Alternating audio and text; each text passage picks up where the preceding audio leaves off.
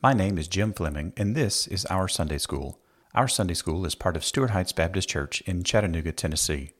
To prepare for this lesson, please go to OurSundaySchool.com for a copy of today's handout. Now, let's get to this week's lesson.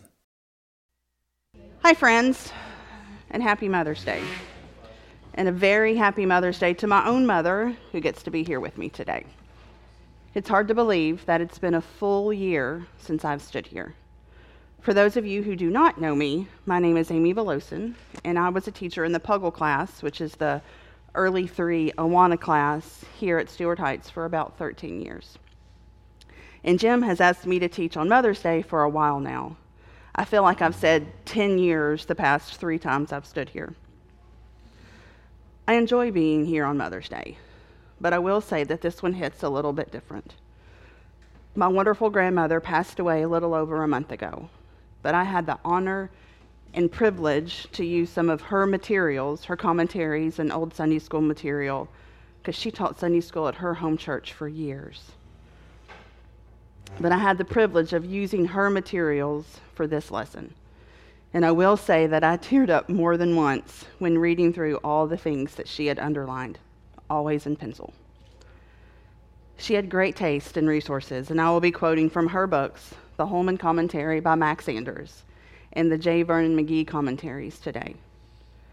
Thank you for allowing me to stand here, for allowing me to teach from the Green Book today. It is not lost on me that today is different than the past times that I've stood here. And I'm happy to be here today and to share what God has laid on my heart. As I've said before, my teaching technique is different than Jim's. I am grateful for every opportunity that I have to stand before you and to read God's Word. Jim mentioned last week in his lesson that he and I had a discussion over what we were going to cover today. What he would cover, where I would pick up, how many verses I would do. I told him what I was thinking, and that he said he would go through the first verse and then he would talk the structure of Philippians. And he asked if I was okay with that. I said, Yeah, I am. I don't talk structure. He can, I won't. That is not my forte. But that is the one thing I love about Jim and this class. He can talk structure, he can give the fine details, and tie it all back to Jesus. I won't talk structure because that's not what I do. I think standing here is not what I do. But I continue to stand here because I love Jesus and I enjoy talking about him. So, with that being said, let's talk about Jesus. Let's read Philippians 3. In addition, my brothers and sisters, rejoice in the Lord. To write to you again about this is no trouble for me and is a safeguard for you. Watch out for the dogs. Watch out for the evil workers Watch out for those who mutilate the flesh. For we are the circumcision, the ones who worship by the Spirit of God. Boast in Christ Jesus, and do not put confidence in the flesh. Although I have reason for confidence in the flesh, if anyone thinks he has grounds for confidence in the flesh, I have more. Circumcised on the eighth day of the nation of Israel, of the tribe of Benjamin a Hebrew born of Hebrews, regarding the law, a Pharisee, regarding zeal, persecuting the church, regarding the righteousness that is the law, blameless. But everything that was gained to me, I have considered to be a loss because of Christ. More than that, I also consider everything to be a loss in view of the surpassing value of knowing Christ Jesus my Lord. Because of him, I have suffered the loss of all things and consider them as dung, so that I may gain Christ and be found in him, not having a righteousness of my own from the law, but one that is through faith in Christ, the righteousness from God based on faith. My goal is to know him and the power of his resurrection and the fellowship of his sufferings, being conformed in his death, assuming that I will somehow reach the resurrection from among the dead. Now that I have already reached the goal or am already perfect, but I make every effort to take hold of it because I have also been taken hold of by Christ Jesus. Brothers and sisters, I do not consider myself to have taken hold of it, but one thing I do, forgetting what is behind and reaching forward to what is ahead. I pursue as my goal the prize promised by God's heaven call in Christ Jesus. Therefore, let us all who mature this think this way. And if you think differently about anything, God will reveal that to you. In any case, we should live up to whatever truth we have attained Join in imitating me, brothers and sisters, and pay careful attention to those who live according to the example you have in us.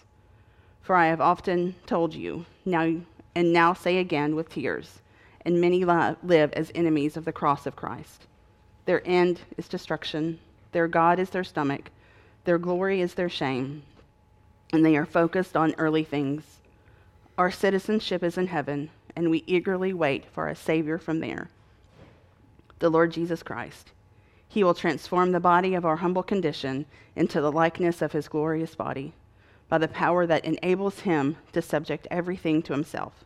So then, my dearly loved and longed for brothers and sisters, my joy and my crown, in the manner stand firm in the Lord, dear friends. We are on page 22 of the Green Books today. So, as a reminder, Paul is in jail and he is writing to the church at Philippi and we will discuss this a little bit more later on, so just leave that in the back of your head. Verse 1 In addition, my brothers and sisters, rejoice in the Lord. To write the same things to you is no trouble to me and is a safeguard for you.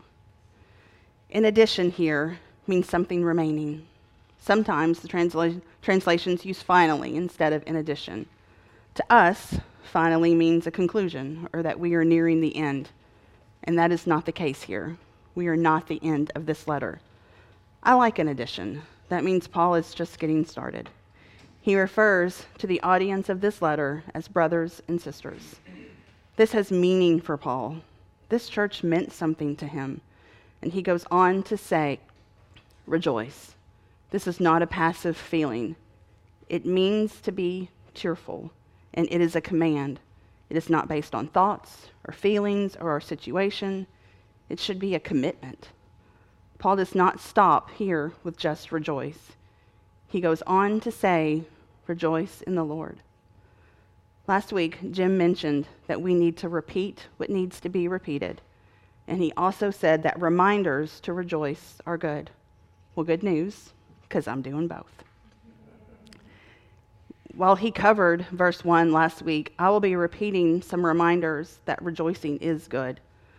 This reminder is the reminder that I tell myself all the time that I do not rejoice in the circumstance. I do not rejoice in the situation. I do not rejoice in the hard times. I rejoice in the Lord. I rejoice in the one that holds my circumstance. I rejoice in the one that watches over my situation. I rejoice in the one that is walking with me through the hard times. The word rejoice here is an imperative, it's a command to rejoice in the Lord. Just like I had the privilege to read through my G Mother's commentaries and old Sunday school materials, we have the privilege to rejoice in the Lord. We have the privilege to rejoice in the one that breathed life into the Word, the one that created us for purpose, for meaning, and for a distinct reason. The command to rejoice will return later in Philippians. So if reminders to rejoice are good, and repeating needs to be repeated is good, then again I will say, rejoice in the Lord. In addition, my brothers and sisters, rejoice in the Lord. We need to hold on to the words in the Lord. If you simply cannot rejoice, and I have been there, then be in the Lord. If you can't be cheerful, be in the Lord. If you just can't be, be in the Lord. I promise you, you will find yourself rejoicing. So again, I say, rejoice. One of my new favorite songs is called Reason to Praise by Bethel Music. And some of the lyrics to that song say, When I am at my end, you are just getting started. When I hit a wall, you just walk through. When I face a mountain, you are the maker, so it's got to move. When I'm out of faith, you are still faithful. When I'm at my worst, you are still good. In all of my questions, you are the answers. It all points to you. Because you're the God of the breakthrough when I'm breaking down, and you'll be working your way through when there's no way out. This one thing I know you're still on the throne. So, whatever I'm feeling, I've still got a reason to praise. We've all got a reason to praise. No matter the reason, no matter how little, we can all rejoice in the Lord. Verse 2 Watch out for the dogs, watch out for the evil workers, watch out for those who mutilate the flesh. We go straight from one command to rejoice to another command to watch out. Watch out is mentioned as an imperative, a command, three times in this verse alone. Watch out for the dogs. Paul is referring to the Judaizers here. And the Judaizers were those who regarded the Levitical law of the Old Testament was still binding to all Christians. Here, Paul is literally calling them dogs, and doing so would have been a major insult to them.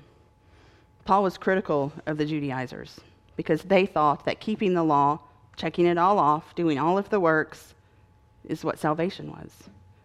In my G Mother's J. Vernon McGee commentary, he wrote, and she underlined, because of men who constantly comforting you are not giving you the word of God, beware. These were the Judaizers.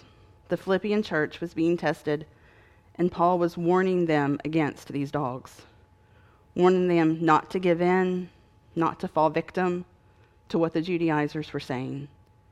It may have sounded comforting, but it wasn't based on truth. It wasn't based on Christ.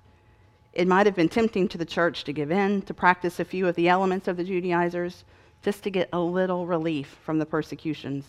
But Paul was extremely straightforward when he said to them, Watch out. Watch out for the evil workers. Evil here meaning worthless or depraved, and workers, meaning toilers. Paul is warning against those who are worthlessly toiling in depravity.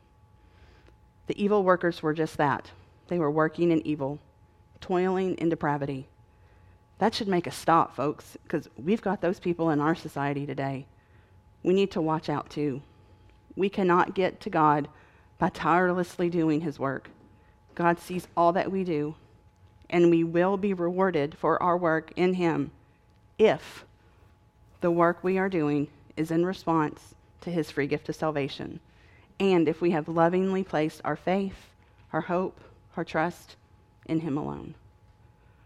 Watch out for those who mutilate the flesh. There are those during this time who would say that salvation came through Christ plus work, Christ plus circumcision. These Jews declared that circumcision pleased God. Paul declares these mutilators of the flesh.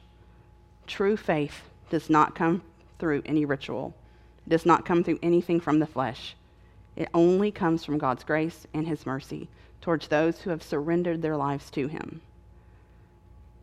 As parents, we can say, Watch out to our children. Do we just say it once? It's an imperative, it's a command. So we're going to say it loud and we're going to say it often. The command to watch out here is important. Paul was warning the church at Philippians to be careful, to watch out for these dogs, watch out for the evil workers, watch out for those who mutilate the flesh, to watch out for those who are not speaking truth and who are deliberately speaking out against the faith of God, and those who say salvation is faith plus other things. Isaiah 56:10 says, "His watchmen are blind; they are without knowledge." They are silent dogs. They cannot bark, dreaming, laying down, loving to slumber. Here, Isaiah is warning against false prophets, those who are attempting to comfort the people and who are not speaking truth. They are offering a false sense of security. Paul is giving the same warning, commanding them to watch out and look out for false teachers, for the dogs, and for those who are mutilating the flesh, who are saying comforting things but are not speaking the truth. Verse 3 For we are the circumcision, the ones who worship by the Spirit of God, boast in Christ Jesus, and do not put confidence in the flesh. For we are the circumcision. Circumcision here, meaning circumcision. Paul is doing a little play on words. He is taking an external ritual that the church of Philippi would have been familiar with and relating it to faith. J. Vernon McGee said that true circumcision is of the heart. It's the new birth, a new attitude towards God. True circumcision is being in Christ, meaning that our faith is faith, no external action needed. Paul is saying to not put faith in the ritual of circumcision or any ritual. This is what this was in complete opposition of what the Judaizers were saying. They were teaching that you had to be circumcised to be acceptable to God. As a believer, we know that Christ has us covered. The battle is over, God's already won. However, when we are at our lowest, when we are doubting ourselves, His love, the truth, it might be easier to think that if we do all these things, if we check everything off our list, then we're good. If we obey the laws, if we meet these certain criteria, then God will love us. But the wonderful, beautiful, amazing, marvelous thing about our God is that's not true.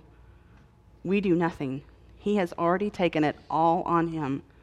And we just need to cry out to him for grace and mercy. Galatians 6:15 says, "Neither circumcision or uncircumcision means anything. What counts is a new creation." First, who knew I would say circumcision so many times, and on Mother's Day too? Like, whoosh. Verse 3 again For we are the circumcision, the ones who worship by the Spirit of God, boast in Christ Jesus, and do not put confidence in the flesh. The ones who worship by the Spirit of God. Paul is saying that we worship through God, no other means. Nothing we can externally do will add to our salvation. And boast in Christ Jesus. Boast here means to vaunt. I looked vaunt up, and it means to boast about or praise something, especially excessively. Paul is telling them to praise Jesus excessively. We do not boast about our own acts, about what we have done, or what, even what we haven't done. We boast in the one who saved us. He saved us from filth, and he made us new. We do not rely on our old nature. We do not rely on God alone. We can gain salvation by doing all amounts of acts for God. Even good works are not the means to salvation. Jeremiah 9:24 says, "But let him who boasts boast in this, that he understands and knows me, that I am the Lord who practices steadfast love, justice, and righteousness in the earth. For these things I delight," declares the Lord. We boast in him, not of ourselves. We boast of his works, his love, his forgiveness and do not put confidence in the flesh.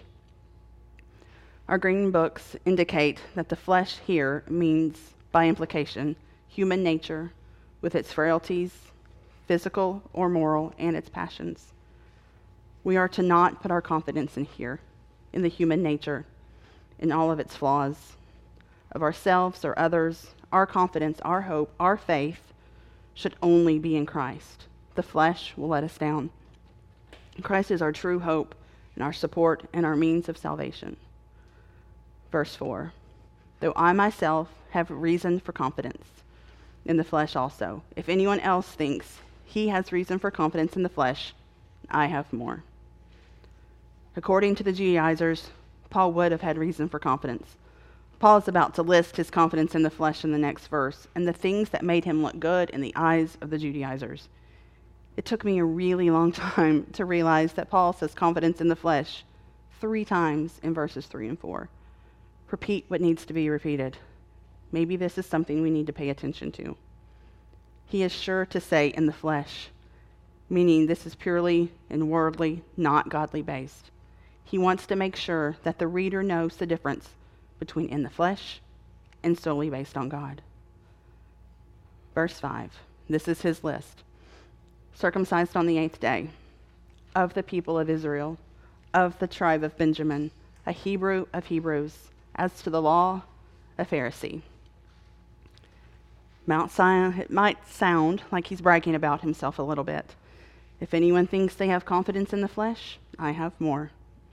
However, we need to notice he is still saying in the flesh, meaning if any of these things mattered, I would be one of the best. I have reason to boast. Look at all I've done.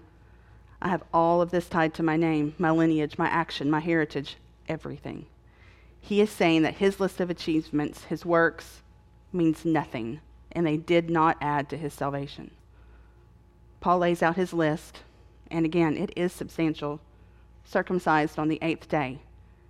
Paul mentions this to show that he had religious parents. They are the ones that took him to be circumcised on the eighth day of the people of Israel. He is saying he has a background and a strong one. He belonged of the tribe of Benjamin. This is like saying he belonged to the best family. Benjamin, meaning son of the right hand, was Jacob's favorite son. Paul was saying, Look at my background, look at my heritage. A Hebrew of Hebrews. He's saying he is a leader, he's at the top. To the law, a Pharisee. On page 33 of the Green Book, Pharisee meaning a separatist, exclusively religious, saying he had perceived political power and prestige with this position. By all outward appearances, Paul had the perfect history. Verse 6 regarding zeal, persecuting the church, regarding the righteousness that is in the law, blameless. Paul at this time was determined in his persecution of the church. Zeal here, when used against speaking of an enemy, means malice. Persecuting means pursue.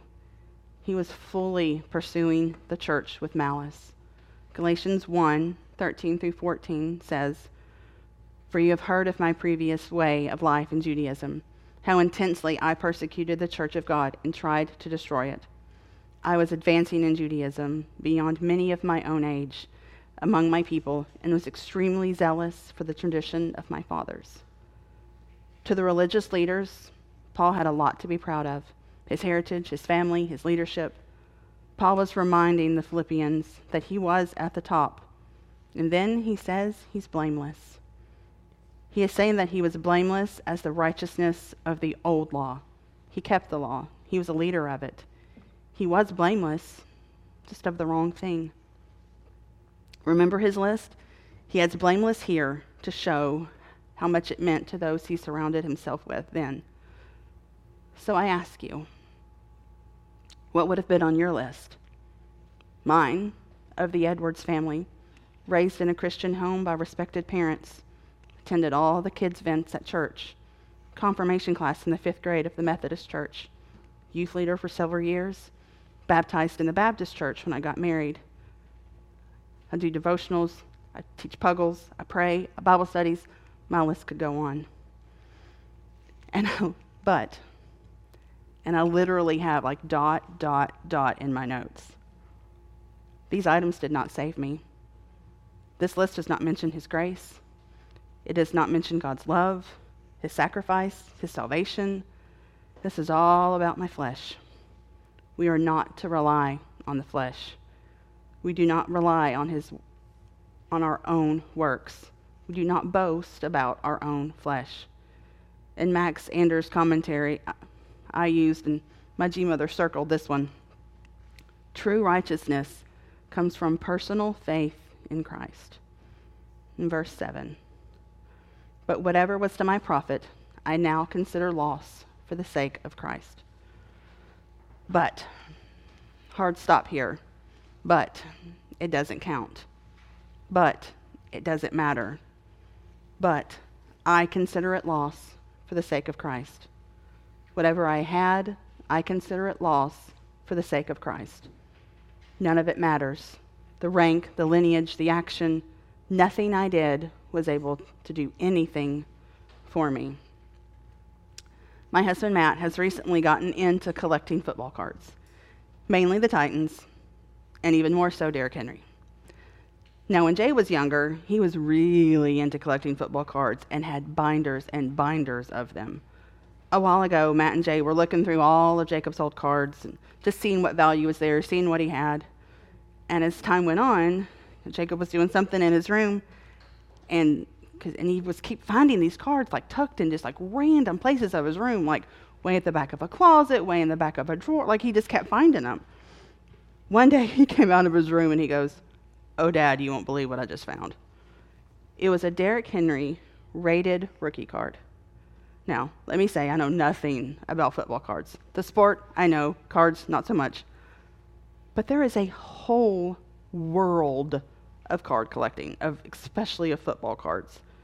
And a rated rookie, Derrick Henry, in mint condition, could have a really high value.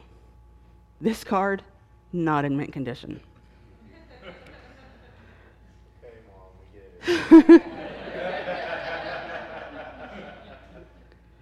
it just because of where it was found back of a closet, bent corners, dusty.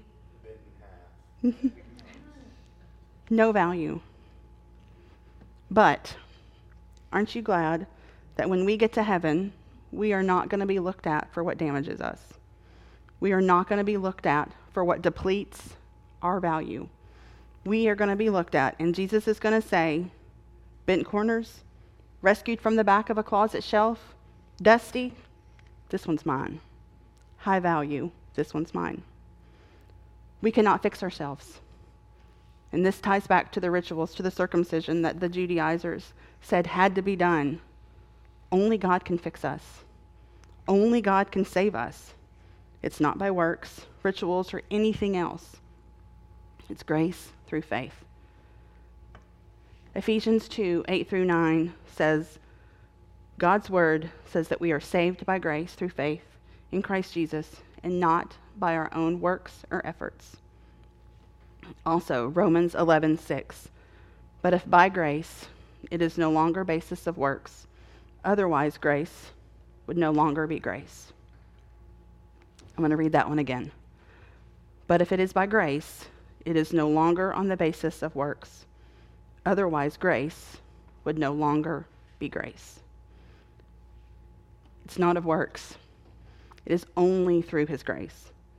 If this were true, then God's grace wouldn't be grace. God's grace is true and perfect. God's grace is a gift, it's a true gift.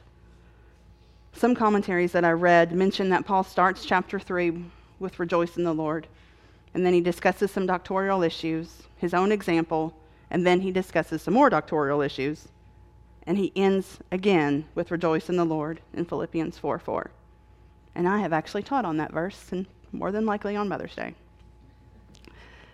As I mentioned at the start, Paul is in prison, and he is writing this letter to his friends. He is pouring his heart out to his friends. He is talking Jesus to his friends.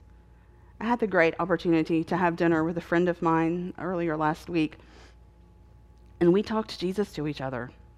We poured our heart out to each other. We just shared what was on our hearts. It was such a comfort to share what was on my heart and to know that she felt comfortable pouring out what was in hers. I pray you all have people in your life like this, someone you can soak up Jesus with. this is what Paul was doing. He was sharing his heart so that others could soak up Jesus. So, applications and personalizations. Well, I could say just rejoice in the Lord and watch out. there is so much more to these verses. Application number one look to verse one. In addition, my brothers and sisters. What does that mean? And what do I do with that? We pour Jesus into those around us. We pray for them. We love them like He loves us. We safeguard them, and we do it over and over and over again. 1 Timothy 2 1 in the message translation says the first thing I want you to do is pray. Pray every way you know how for everyone you know. Application number two we need to keep our confidence in check. So, what do we do about that? We keep our confidence in check. We focus on Him, not on others. We look to Him, not ourselves. We depend on Him, not our own flesh. Hebrews 4 16 says, Let us then approach the throne of grace with confidence so that we may receive grace to help us in our time of need, not in the confidence of ourselves, but in the full confidence of Christ our Savior. Application number three we need to watch out. So, what do we do? We watch out. 1 Corinthians 16 13 through 14 says, Be on your guard, stand firm in the faith, be a man of courage, be strong, do everything in love. This is one of my favorite verses. We need to be on our guard. We need to stand firm. We need to act in love. So watch out. And because I need to repeat what needs to be repeated, and reminders to rejoice are good, application number four rejoice in the Lord. What can we do with that? We can rejoice in the Lord. Philippians 4 4 says, Rejoice in the Lord. And again, I say, rejoice. Looks like we get the message to repeat what needs to be repeated and reminders to rejoice right here. So let's rejoice in the Lord. Let's rejoice in the Lord again and again and again. Thank you for allowing me to stand here today and to talk to you about the Word. Thank you for pouring into me and my family for so many years. To God be all the glory. Thank you so much. Happy Mother's Day.